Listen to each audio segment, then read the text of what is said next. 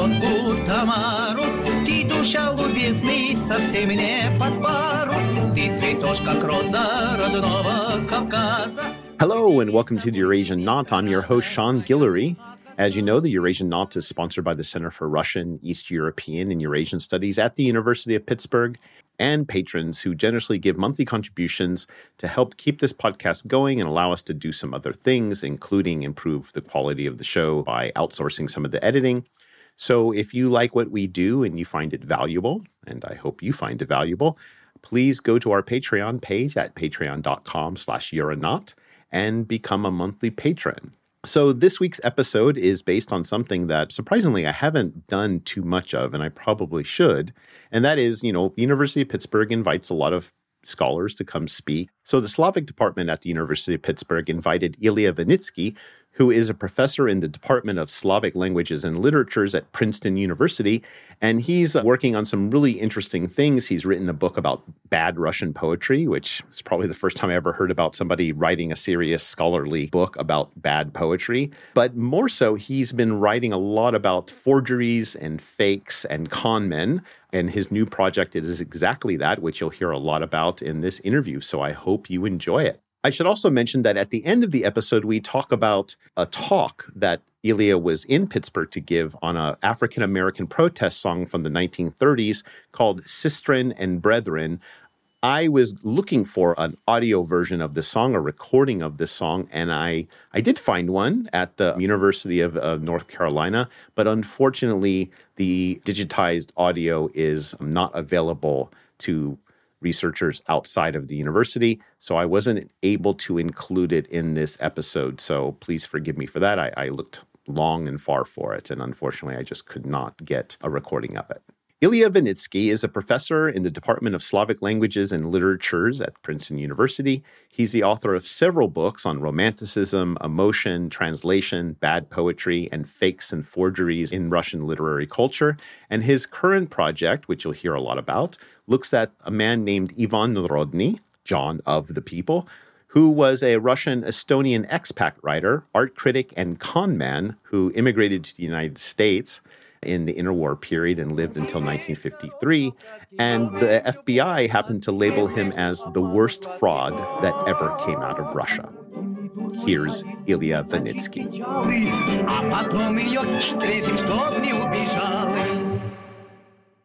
So it's nice to talk to you. Welcome to Pittsburgh. Before we start, Ilya, I'd like to have you introduce yourself. Oh, first of all, thank you very much for the invitation. It's a pleasure to be in Pittsburgh and at Pitt. And I would start my introduction with just a confession that this is my favorite city and that my academic career started at Pitt.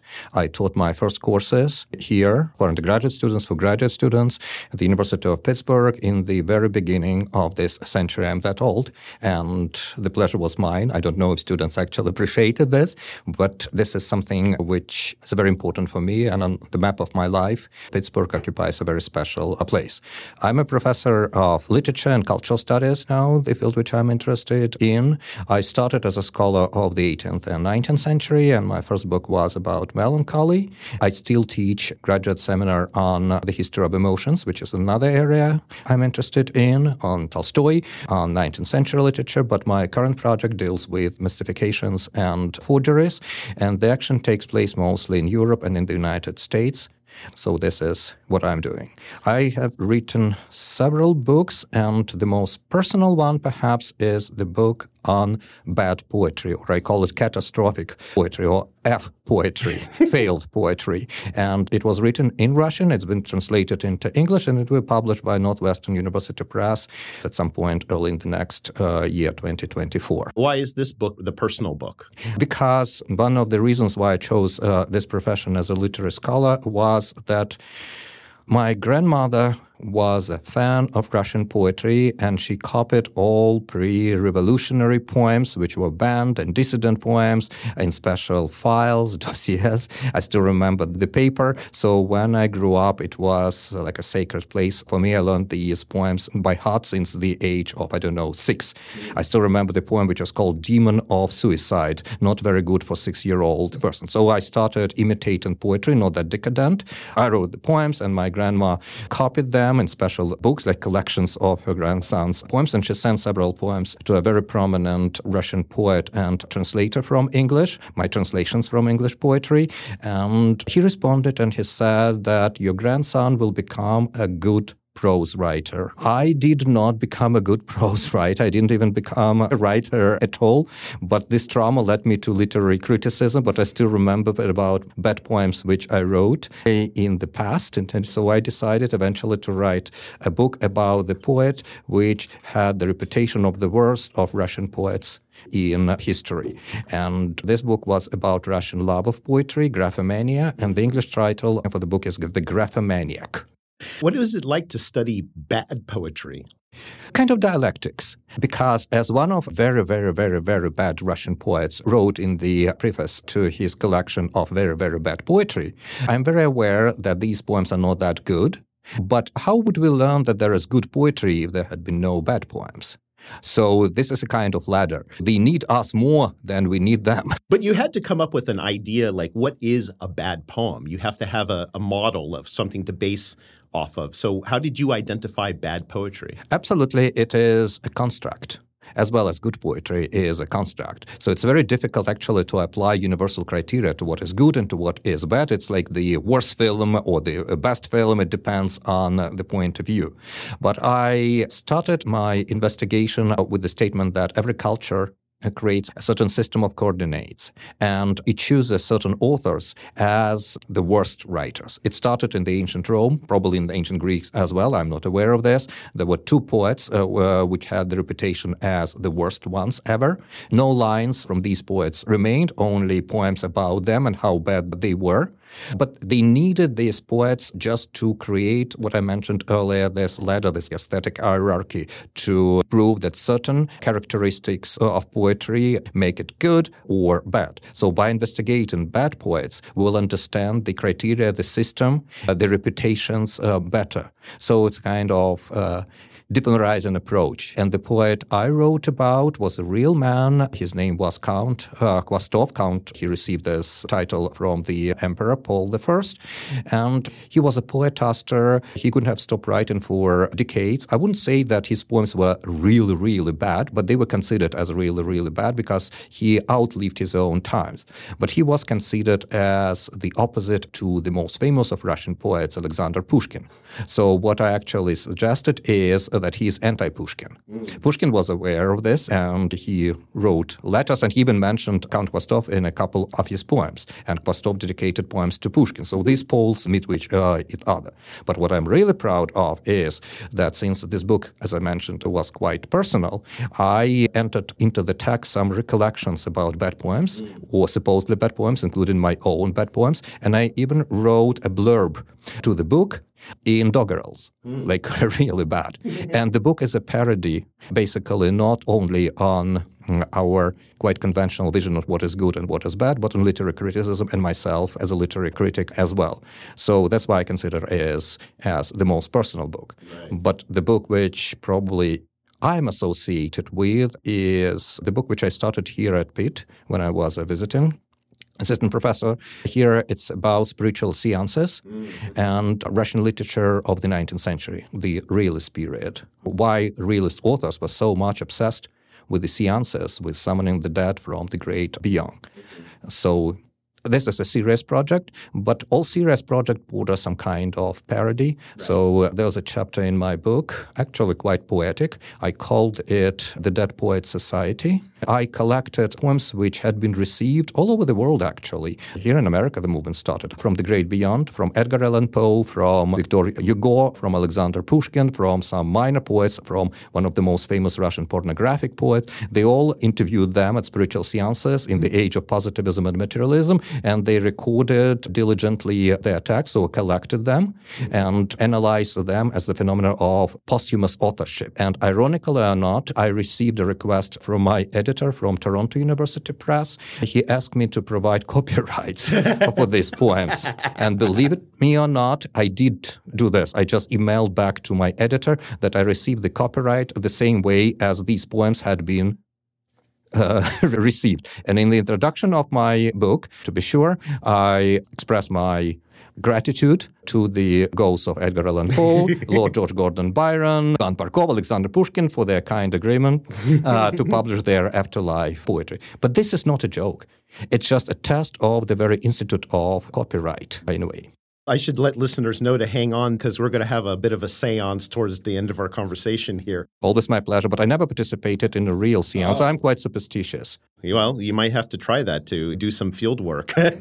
so it's interesting what you've written about in the past. It does connect with what you're working on now, which is fakes and forgeries and con men. It seems you're particularly interested in the origins, how these things manifest themselves and get embedded in our society and become normalized. What drew you to the issue of fakes, con men, and forgeries? Well, there are two topics which has fascinated me since the very beginning when I started this strange job as a literary uh, or cultural critic. The first one was the issue of translation and how certain authors managed to express themselves through translations of other poets from other languages by kind of appropriating and privatizing their poems. How someone else's expresses one's own. This is a serious part of myself. And the second project was initially some kind of parodic because I always prefer to work on a serious topic and a kind of parodic topic at the same time, not to feel myself as a kind of guru, very uh, serious with, I don't know, Tolstoy or Dostoevsky's beard and fiery eyes. No, I, am not like this. I, at least I don't want to be like this. So I accidentally actually found the topic of mystifications and forgeries as extremely interesting and important. But I was lucky enough because in my profession, one of the happiest things which can happen with a literary critic is to find someone from the past. As a historian, I'm interested in the past, who expresses something which you never thought about, but which is really, really important for you. So I was fortunate enough to find accidental, actually it happened at Oxford, the arch mystifier the archfaker, who used to live in the United States for several decades and who was from the Russian Empire, but in fact he was not Russian, although he presented himself as Russian. He was an Estonian peasant, and he used to work in Hearst newspaper empire, Citizen Kane newspaper empire, and he published every weekend an article in one of the newspapers which dealt with Russia, Estonia, Finland, other parts of Europe, and all these publications were complete fakes.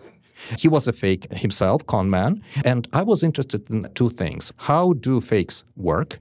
Why the American audience was quite gullible to accept this, how these fakes spread all over the world, and this is easy thing because he worked for the newspaper with millions of copies throughout the world from New Zealand, England, Ireland, Canada, and of course all states of the United States.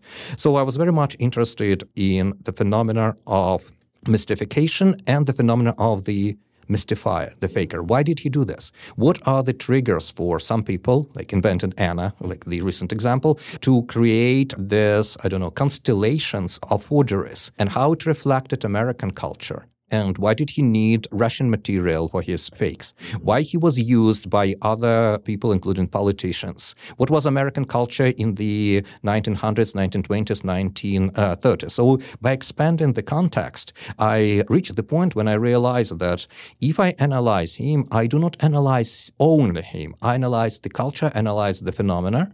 And then I recall this fascinating, ironic statement by Umberto Eco. I, I'll paraphrase it that in America, there is a kind of the search for the absolute fake. Yeah. but in my case, it was the search for the absolute faker, total faker. So I use him as the face of the phenomena, and I also made up uh, the name for the phenomena. I called it bubbleology. Hmm. There is a Greek word for this, but uh, even for me, it's difficult to pronounce it correctly. So, in this world, especially in starting from 2016 on.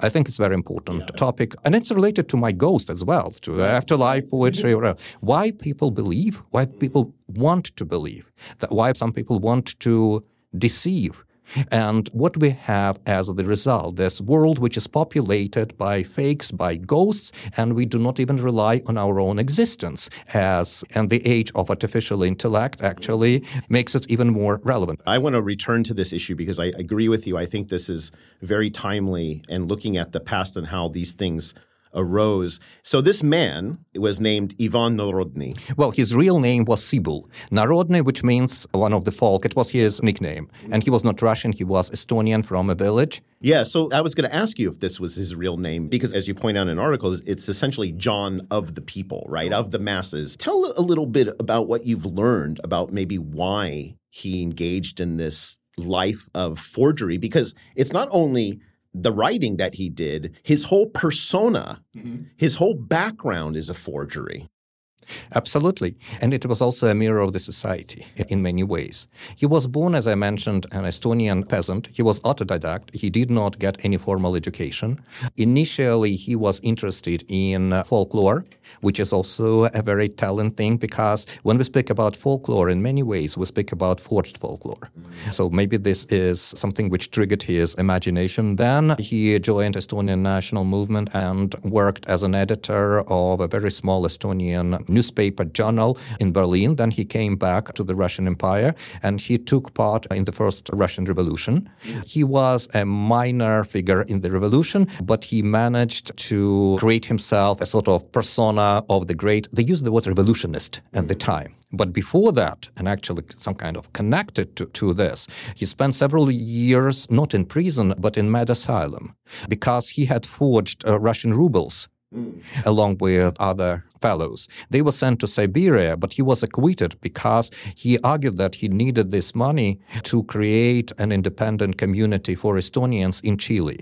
So for him, it was very, very important. So he was interrogated, tested, and the Consilium of Doctors acknowledged that he was half mad and he was released from the prison, joined the revolution, then collected money for the revolution. Then, with this money, he left Europe through England and came to the United States in 1906.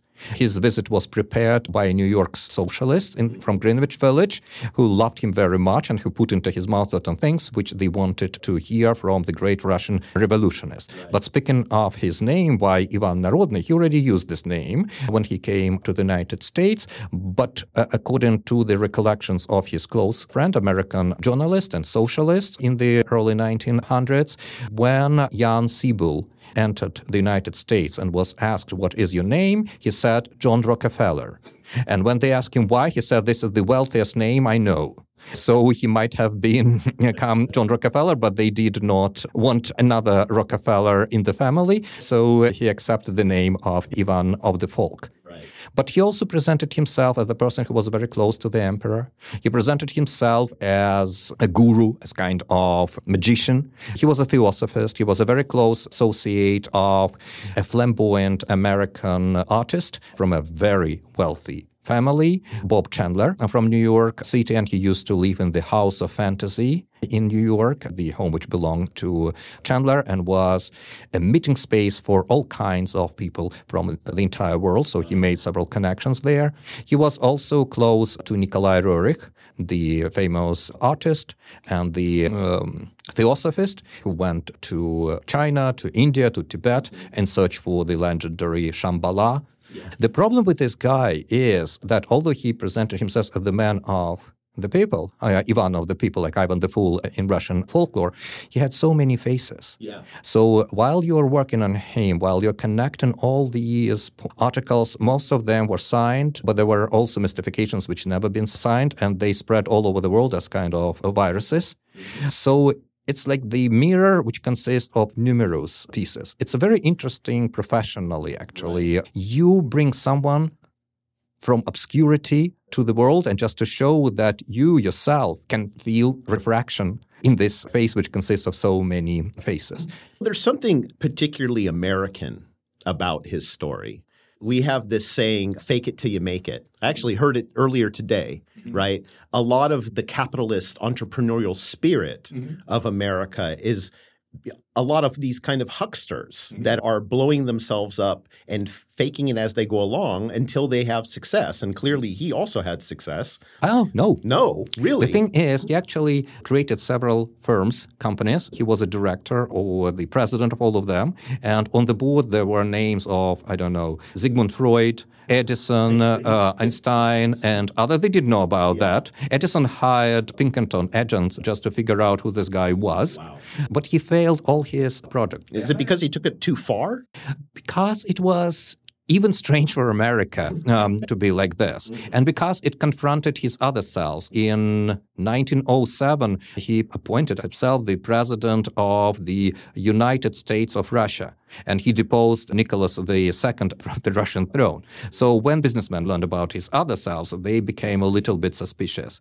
And Although he made some money and published a lot, he never achieved his dream. He sent his scripts to Hollywood and he really wanted some of his fantasies to make films out um, of them.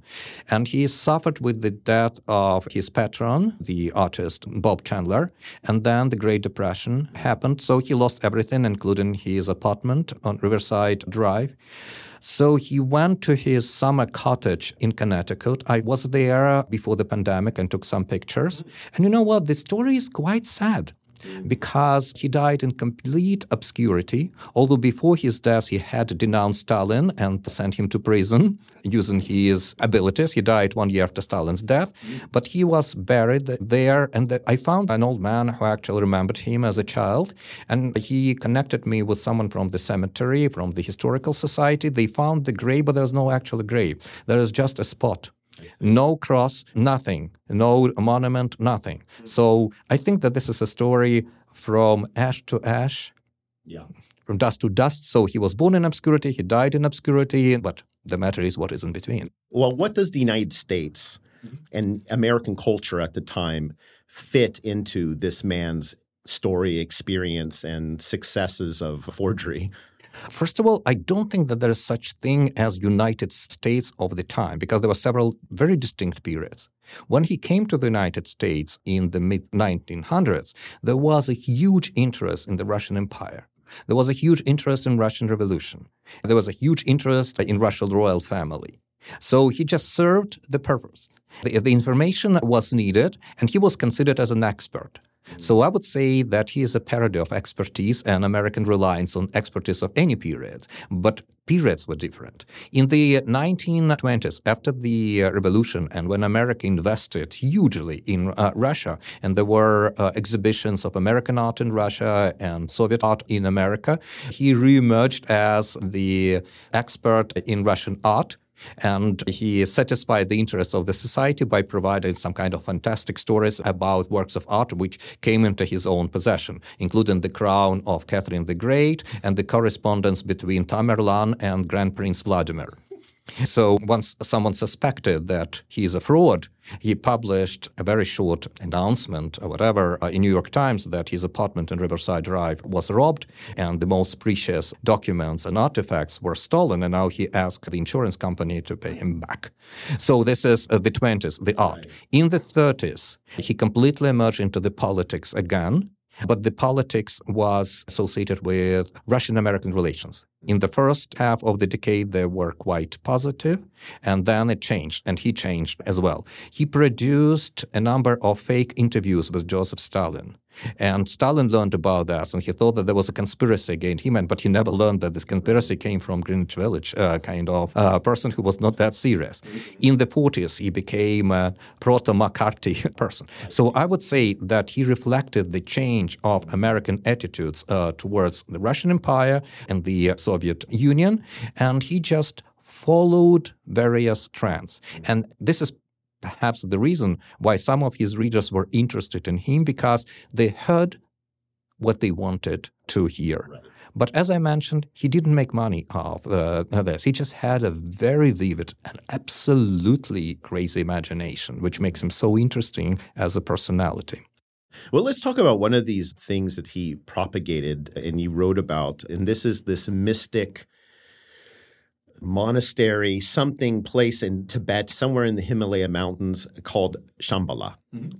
What is this all about? What is this myth and the whole thing about it at this period? Well, you can call it myth. You can call it a part of the Buddhist religion, the mythic country hidden in the depth of Tibet, of wizards, of happy people. It's like the happy land. It's a sort of utopia which became extremely popular in the late 19th, early 20th century with the flourishment of theosophy which claimed that there is a land of secret knowledge. Mm-hmm.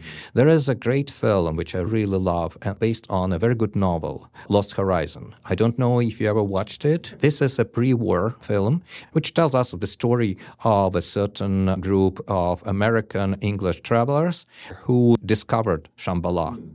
and what actually happened with them there. And it was not called Shambhala, it was called Shangri-La. Mm. Shangri-La is also the name of the president's villa. And from where the bombing of Japan actually started. But it was not the author of the novel or the film director who made up and expanded on the notion of Shambhala. It turned out that to help someone to justify his mission, he published his article actually in Pittsburgh Gazette, but all over the United States actually it was published. And this was a story for him about the ideal community of wizards from various countries who tried to save the world on the eve of the terrible disaster which actually happened, World War II. So for him, it was not only mystification, and here I enter the most important part of my research as related to this great faker. He considered it his own mission as a sort of science fiction prophet to warn the nations about what is coming. And he believed that he is one of the chosen wizards who actually can foresee the future. So it was a parable, not only mystification of fraud on his behalf. And again, the word actually spread all over the world. That's what happens with fakes. Some of them, probably minority of the fakes, reaches the audience and stay in the national mythologies or whatever. We can call this an effect writers, poets, uh, politicians, literary critics, art historians. They believe in certain things, mm-hmm. although originally they had been fakes. Let's talk about one of those actually, because a few years ago you wrote an essay looking at the origins of a famous quotation that's been attributed to Dostoevsky. And that quotation is The degree of civilization in a society can be judged by entering its prisons. Now, he never wrote these words. Yet I've read them, I've heard them, I've seen them referenced, and I've seen them attributed to Dostoevsky on multiple occasions. How did this get tied with Dostoevsky? Well, first of all, I want to say that it is not that difficult, especially in our age of databases, computer searches. Later on, we will use artificial intellect for this person to debunk a certain mystification. It's not that difficult. It's not uh, that difficult to trace the history of mystification, although it's more difficult how it entered different contexts. What is at the core of the matter, I believe, is to figure out why this mystification became popular, why they needed these words. So the words uh, of Dostoevsky, which you just cited, did not belong to him. Moreover, the statement is against what Dostoevsky believed in. Quote became popular in the early 1960s, and it was used by the proponents of anti-prison movement. It was used by many human rights activists, but initially it was attributed to many other writers, starting from Voltaire. But they ended up with Dostoevsky, and they even published a journal with the motto these particular words attributed to Dostoevsky and his uh, great half fictional novel Notes from the Dead House, since Dostoevsky spent several years in Siberia imprisoned. So they used the name and the authority of the great Russian author to justify their cause. So it was originally a mistake and then they populated the statement with the meanings which responded to American fighters for human rights. The irony of the case was that the quote was used and they kept using it so many times that eventually it was translated into Russian. And they used the same statement in Russian as a slogan in one of the women's prisons in Kaliningrad. So it backfired. Right. But my point was that the whole story tells us about the vision of Dostoevsky, about what they wanted from Dostoevsky, how they used uh, Dostoevsky for their purposes. So my publication was not about Dostoevsky, my publication was about America. Right. Interestingly enough, one of the most characteristic, I don't know, peculiar, whatever, I don't know which word characterizes him better. One prisoner who was sentenced to death for murdering policemen. He argued that he rediscovered himself by reading Dostoevsky. He used this quote and he published a number of novels from the prison. The problem was that all these novels were pornographic novels. He made a fortune of them. He was released. Actually, he got off a death uh, yes. So he came back and I lost the trace of him, but his last job was instructor at one of New Jersey colleges. But he claimed that he is the American Dostoevsky who rediscovered himself in prison. But I assure you, listeners, that Dostoevsky never ever wrote a pornographic novel. yeah, that would. He be... had other sins. He had other sins. and after you published this article in the LA Review of Books, you wrote a short little update mm-hmm. because it just so happened that after you wrote this essay uncovering how Dostoevsky never used these words. The well-known author Michelle Alexander, the author of the new Jim Crow book, wrote an op-ed in the New York Times, and she used this quote. And you wrote the editors saying, "Hey, Dostoevsky never wrote this." How did they take your correction? Oh, it was a very long story, which ended up in another story, which I published in Los Angeles Book Review. I sent them this note and asked to make this correction and referred to an earlier publication. They didn't believe me. So uh, I have actually several quotes from them. So this is the editors of the New York Times responding to you. Not editors. Uh, they have a special like division of correction, checking facts. No response. Then I sent to another editor and finally received an acknowledgement from a third one. Thank you. You will hear from us soon. Several days passed, and I emailed again about the status of the correction. We sent it to a third party, I was. Then I found it's really interesting, so it's so, so long. Uh, several days later, I received a request from the editor asking to confirm whether, I quote, my finding was now a consensus in my industry. I never actually defined my profession as industry. It's interesting, but I wrote most certainly was there any pushback? Was another question. I was surprised and I said, no, not to the best of my knowledge, because it's obvious that Dostoevsky did not write these words. It was not the end of the story, Sean. So they wrote to me back.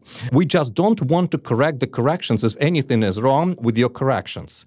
We have to prove a thing is true beyond a reasonable doubt. And that's something which actually served as a trigger for me because this was the issue which Dostoevsky raised in most of his writings, especially over the last period of his life. Whether we want or not want to believe into anything. He even attended a spiritual seance to test his inability to acknowledge the interference of ghosts, of specters, because he believed that there were demons into our life. And he formulated something which he called, based on his experience, formulated something which he called the law of disbelief. Mm. It runs as following. You will never ever believe into something you do not want to believe in. No matter how many proofs they will send you, submit to you, or present, there's some blocking part of our mind or of our soul. Dostoevsky would prefer to speak about the soul. So we won't believe into something we do not want to believe. So the reason doubt was something very important for him, and he even put these words into his last novel, The Karamazov in Alyosha's Experience. So I decided to continue the communication, and I responded that Dostoevsky did not write these words, and it would be unreasonable to continue attributing them to him. Okay, the editor responded, but reluctantly, and asked me what I thought about the following correction. And this is my favorite. I quote, the origin of the quotation is uncertain. Russian literature scholars, scholars in plural, say that its frequent attribution to Dostoevsky is erroneous. Well, I didn't like it. And I said that, first of all, I did trace its origin, and I can't pretend to be multi-personal Russian scholars or whatever American scholars person.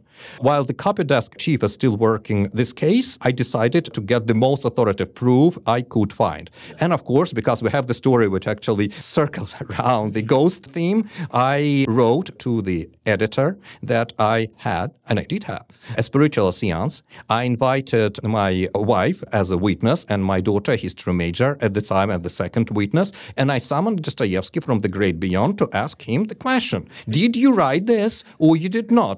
And as the hero, the characters of my book on spiritualism did it, I kept notes. So I have a stenogram of a script of this conversation. Right. So since you interviewed people for so many times, can we reenact this? Let's reenact your seance with Fyodor Dostoevsky, definitely. Yes. Yeah. And I give you a chance to be Dostoevsky if you do not mind, because I want to be an interviewer. I never did it in my okay. life. Okay, yes. Well, I don't know if I can recreate him because uh-huh. of course we don't know what he sounded like yeah. nor am i going to do this in russian but i'll play the part to my best ability but one thing is to feel like dostoevsky you should feel that you have a very long beard yes your eyes should be like really fiery right, right. yes and you Grumpy, should really probably. yes okay mm-hmm. so and i will be myself interviewing dostoevsky okay. Fyodor Mikhailovich. Thank you for joining us. My pleasure. As you know, I despise spiritualist seances. They're nothing but devil's tricks that ruin proper faith. So please be quick. Oh, I apologize, sir, and I promise to be quick. Everything uh, well over there? Yeah, I'm fine, but I still worry about the world I left behind. It's in misery. Did you happen to read the latest New York Times op ed by Michelle Alexander? Well, you might know we're not allowed to comment on earthly publications, but as a former prisoner, I can tell you that I think Alexander's plea is noble and urgent.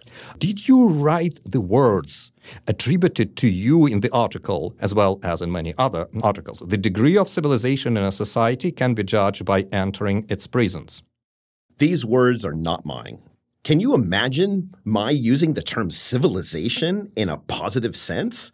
Besides, the point I was trying to make in The House of the Dead is that prison, as awful as it was, forced my protagonist to reevaluate his past and his secular beliefs, and eventually to bless the fate that enabled his Christian revival. But I agree that our attitude towards prisoners is hugely indicative of our mentality. Mm-hmm.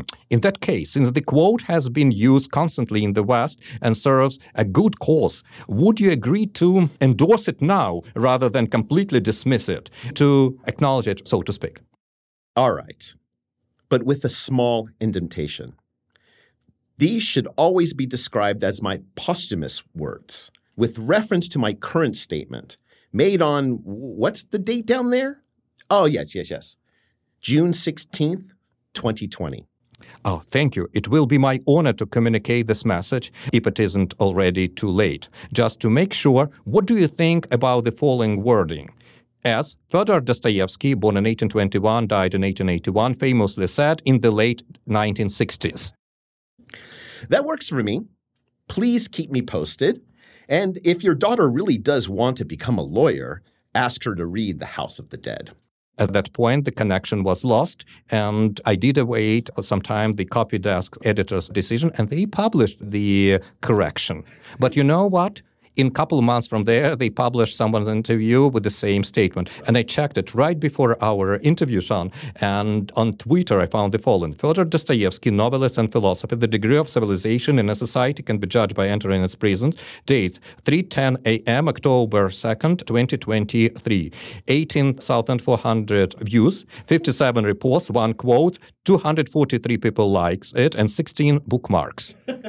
so you cannot destroy the ghost. It's a part of our culture. And again, I want to emphasize this for our audience that the statement is noble. I agree with the statement. It just doesn't belong to Dostoevsky. Right. And it reflects a certain cultural situation in the United States, which made the fake Dostoevsky quote so popular and important. Does it matter? That's a good question. I don't think it matters. Well, it matters from the historical perspective. So if you prove facts, you have to prove the facts. If you want to believe, you will believe in something, even if you see the facts and they just do not work upon you. But from the point of view which I advocate and which my book project on mystification uh, is centered on, is what matters is why we need these particular fakes, these particular words. What they tell us about ourselves what they tell us about various media which were involved into the process of this myth making. So the key thing is not to debunk the myth. The key thing is A, to, as I mentioned, to show that it is a crooked mirror of our own culture. Doesn't speak of Dostoevsky, but of ourselves. And second, that's why I use the parody here. I do hope that it's possible to slightly differentize yourself from very serious matters, to look at yourself and the civilization in which you work and live from a side. We do need to have a little bit sense of humor in the world of grave mood and seriousness, mm-hmm. which sometimes is very difficult to live in. Well, you know, since 2016, or more or less, but a little bit maybe before, fact checking hunting down what is misinformation, what is disinformation, all of this trying to uncover the truth that's being obscured has become an industry. Like your Russian scholars are an industry. In this effort to you know, I see articles all the time and say the Washington Post has a regular column where it has this like Pinocchio thing. Do you think they're missing a point, something here? That instead of trying to, now, I'm not saying they shouldn't focus on fact checking, but are they missing something else by not recognizing why these have so much currency? I think the latter. I think that it also depends on what you want to do. And there are readers who actually are thirsty of learning about another fake statement proved to be a forgery fake. So they have their own readers, the audience. From my perspective, I think that it's definitely not enough. The key thing, I repeat myself, is to understand why certain things become myths, why people uh, tend to believe in certain things, no matter whether they're proved or just uh, exist as commonly accepted phrases or if someone already showed that they are made up. Mm-hmm. The thing is to see through this history of fakes, of mystifications, the story of your own culture and in many ways of your own mind, of your own ambitions, your own hopes, your own fears. I can give you an example. Freud used dreams as manifestations of some deeper processes which happen in our mind. Why don't we use mystifications, forgeries, and fakes as these kind of dreams of our civilization, which we dream and which we believe in, and analyze them not as a psychoanalyst but as cultural critics. And in these, they hold some desire that we want oh, to be true. We want it either maybe confirms our beliefs, it, it paints the world in a way that we want. Do you have a preliminary answer as to why? Maybe this is going deep into psychology, but why like the, you you said about Dostoevsky, he had this thing. If you don't want to believe it, you're not going to. Essentially, do you have an answer as to why that's the case? My goal is to describe the case and to show that it is very important. I do have some insights, but of course I cannot argue that I'm right or not. Speaking of the Russian society of the 19th century and 20th century, speaking of Russian intelligentsia, they usually say that there were several major questions. What's happened? What is to be done? Who is to blame for? I believe that the main question of the Russian intelligence, and I also believe that it's the main question for the majority of educated people, is whom to believe to. So this is the search for the absolute authority. So if they believe that Dostoevsky is like spiritual, it's also man-made myth authority. They will use Dostoevsky and attribute to him the statements which he did not use. The society, educated society, and maybe the society in general, needs the absolute authorities, like the ghosts from the great beyond, who will answer all questions in the way actually they want to hear, right. rather than that. So, from this perspective, I think that it's inherent in our nature to look for the most authorial response to things. Mm-hmm. And you know it better because you do podcasts, you interview people, you see how they make their own strategies, but you have your own agenda as well. How different is a media person from the medium at spiritual seance? Of course, you deal with real people who answer questions probably in the way you did not expect they will. But at the spiritual seance and in culture, when you deal with some kind of mythos, not real people, but just refer to someone, or you summon someone from the great beyond, you put into his or her or their mouth what you want to hear, not you perhaps, but the circle which you represent, whether this is a circle of a certain political party or a group or believers, or they think that you interview and you get the answer, but in fact, this is just a replica of what you want to hear. So, another reason, which is related to the search for authority, is to get a confirmation of what you want to hear. It's about power. It is about power. It's also about uncertainty. It's about fear. Yeah. It's about fear that you live in the world and you don't know how to orient yourself into the world. There are so many, especially nowadays, sources of information, so many things which are happening at the same time. The media, the internet, everything is around you. Just it's normal to feel confusion, even absolute confusion. But the absolute confusion originates absolute fakes. So this is tragic. I mean, in this sense, we are living in this postmodern age where, you know, origins, authority, truth is very much manufactured and contested. And a lot of it is done through fakes and forgeries and disinformation to paint a picture of the world that serves whatever, whether it's a political power or psychological purpose. This is true in terms of degree, but I don't think that this is true, that this is something absolutely new. And I have a lecture today in Slavic department also about one mystification or half mystification. And I have the final quote for the lecture, which was written by the author of the late 19th century.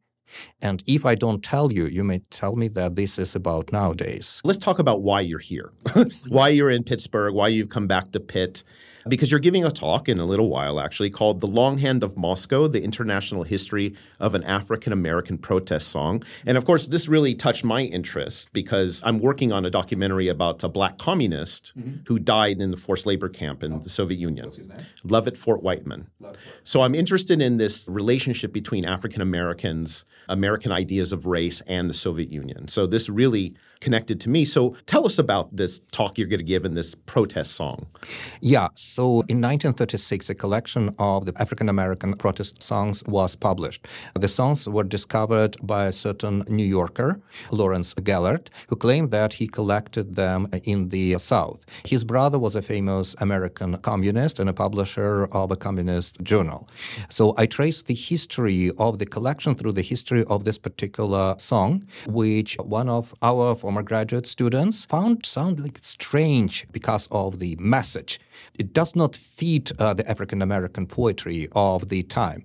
So I managed to trace the history and to show, at least at the hypothesis, that the template for the song was created by the American section of the Comintern in Moscow. And it was a very interesting detective story to trace the origins and the distribution of the song, which later on served a very important purpose for the African American human rights movement. So this is another thing. So it was orchestrated, it served certain political purposes of Stalin's Comintern, but then it lost the context right. and it became authentic. But that's what happens with many folk works. Mm-hmm. So I found it telling because if you do not have some ready answer, and if you move from one point to another and trace the history of this particular artifact uh, within international political, cultural context, you can see how many additional meanings and nuances you can add to this particular work. But the question whether it was fabricated becomes not relevant. Exactly. It has a life of its own, just like Dostoevsky's quote, right? It becomes disentangled from its origins mm-hmm. and it acquires meaning through repetition, through embrace by certain communities, certain groups. I mean, again, just like Dostoevsky's quote, the anti prison movement. The origin at some point becomes not important, I think. What is the song called? Sisters and Brethren. Do you know if it's been recorded? It was recorded. The wording is so close to the uh, protest song written in Hebrew in the same time, a little bit earlier. So this is the sign that all or most of these songs use certain pattern. But they became nationalized. They became the voices of respective groups, and they played a very important role. Other writers, other poets, and film directors and theater directors used this song and referred to. So the life of its own. I like this expression. So, what is this last line you wanted to point out? Again, this is from the Russian writer who was a materialist who hated spiritualism. Mikhail Saltykov-Shchedrin, I would call him a Russian Marcus. Yeah, kind of a satirist. Yeah, yes. he was a satirist and he wrote a story of a very critical view, not critical, it's a devastating interpretation of Russian history, the history of a town. And he wrote in 1876 the following paragraph. It's a very short paragraph. I fully understand that phantoms should vanish with the first ray of sun But alas, I do not know when this ray will appear. That is what oppresses me. Our reality is so overcrowded, so filled with them, that we cannot see the contours of life for the hordes of phantoms. Not only that, we ourselves are becoming phantoms, taken on their image. Could there be a worse affliction than this? Alas, these phantoms are stronger than strength, more alive than life. And I, who am writing these lines, I write them under the yoke of phantoms. And you who are reading and listening, if I may add, these lines, you also read them under the yoke of phantoms. An epigraph to 2016 or maybe 2024. I was going to ask if you think these phantoms are around us as well. I think that if we manage to keep common sense, decency, and sympathy for each other, not rational but emotional things, including common sense, then we can withstand the uh, power of phantoms, which is definitely increasing, especially in certain periods of history. I would also add some degree of irony and self irony.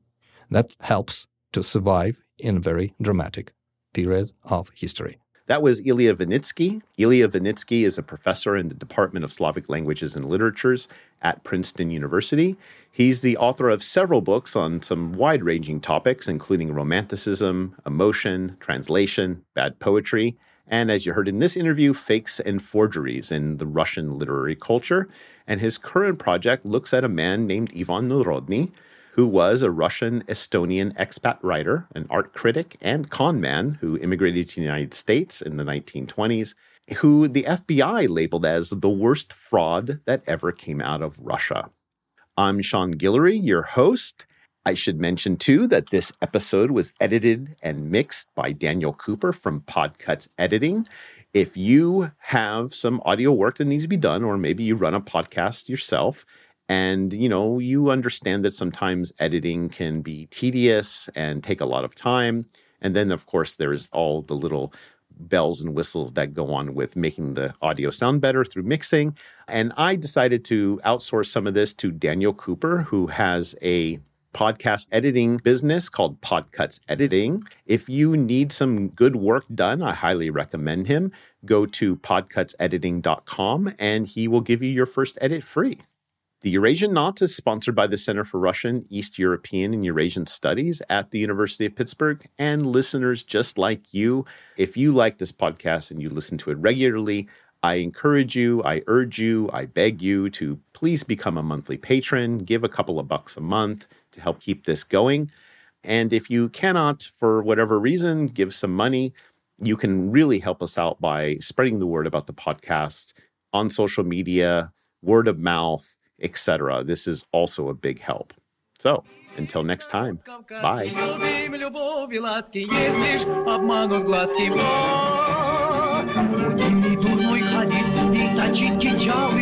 а потом ее к чтоб не убежала.